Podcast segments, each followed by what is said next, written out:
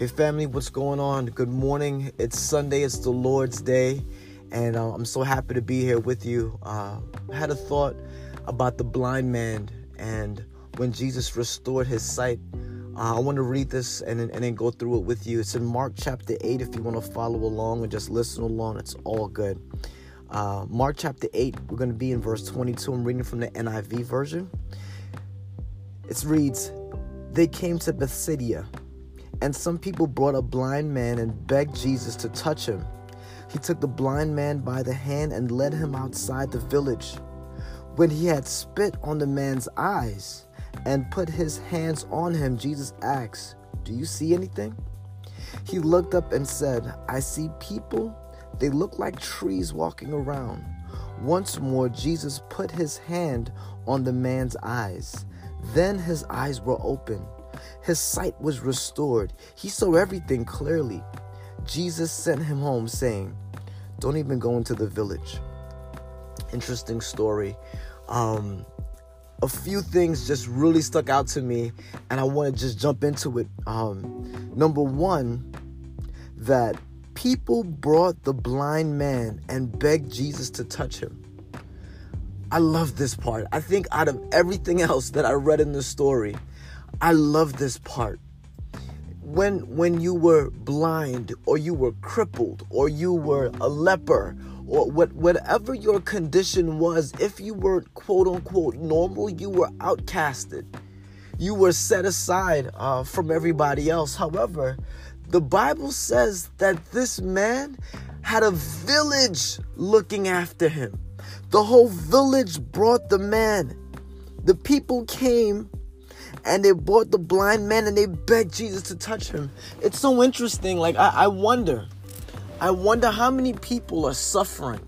How many people feel alone? How many people feel like they have nobody else that they can turn to, not even their own family? And it's interesting that these people, they brought the blind man and they begged Jesus.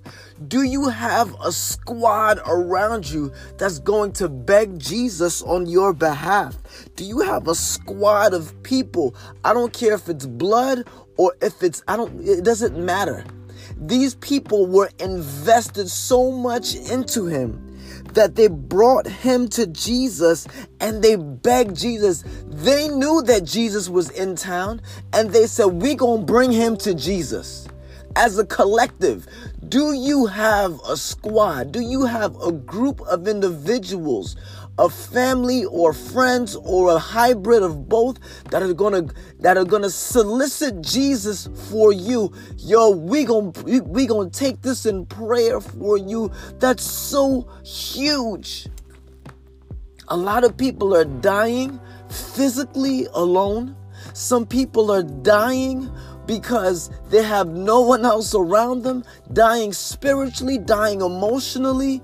He, he had a squad that they knew Jesus was in Bethsaida and they brought him. So Jesus. We know you can do this, Jesus.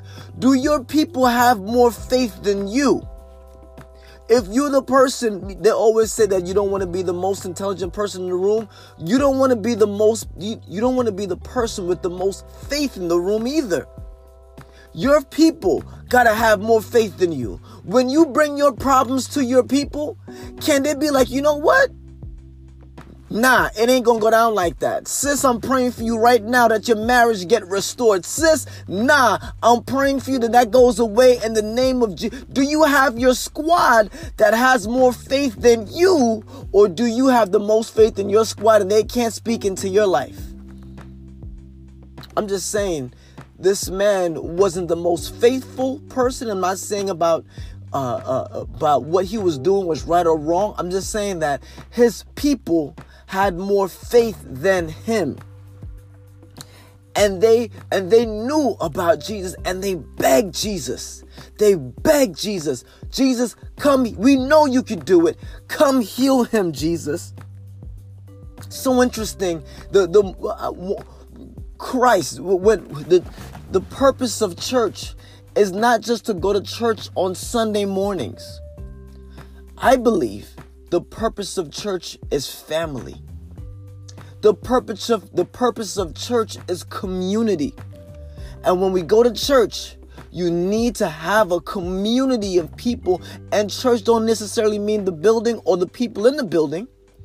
But your, your, your community could could be the people you talk to day in and day out. It could be your best friend. It could be your moms or whatever it is. But uh, your your, your church community doesn't necessarily mean that they go to the same building that you do. Your faith community are people that you're rolling with. In the name of Jesus. Can you sit down and talk with those individuals about what you're going through? They know you're blind. They know you got your problem. They know you got your addictions. They know that you hard-headed. They know that you act tough. They know that. And you know what they're going to do for you? Do you have that squad that they can solicit Jesus, beg Jesus to heal you? So vital, so important. We need that. We need that because a lot of times, just like this blind man, we can't do it on our own. The trick of the enemy for the church is that you can do it on your own. Your success is going to do it for you. The degree is going to do it for you. The house is going to do it for you. The car is going to do it for you. The promotion is going to do it for you. If I have what they have, I can. I'll be better. Only Jesus can do it for us. Family, I, I encourage you to get with people that are going to solicit Jesus on your behalf and pray for you when you're blind and, and, and when you're blind of your stuff. We're going to do part two and maybe a part three. But family, I got stuck on this. I had more to say today, but I had I got stuck on this. Who you rolling with? God bless you.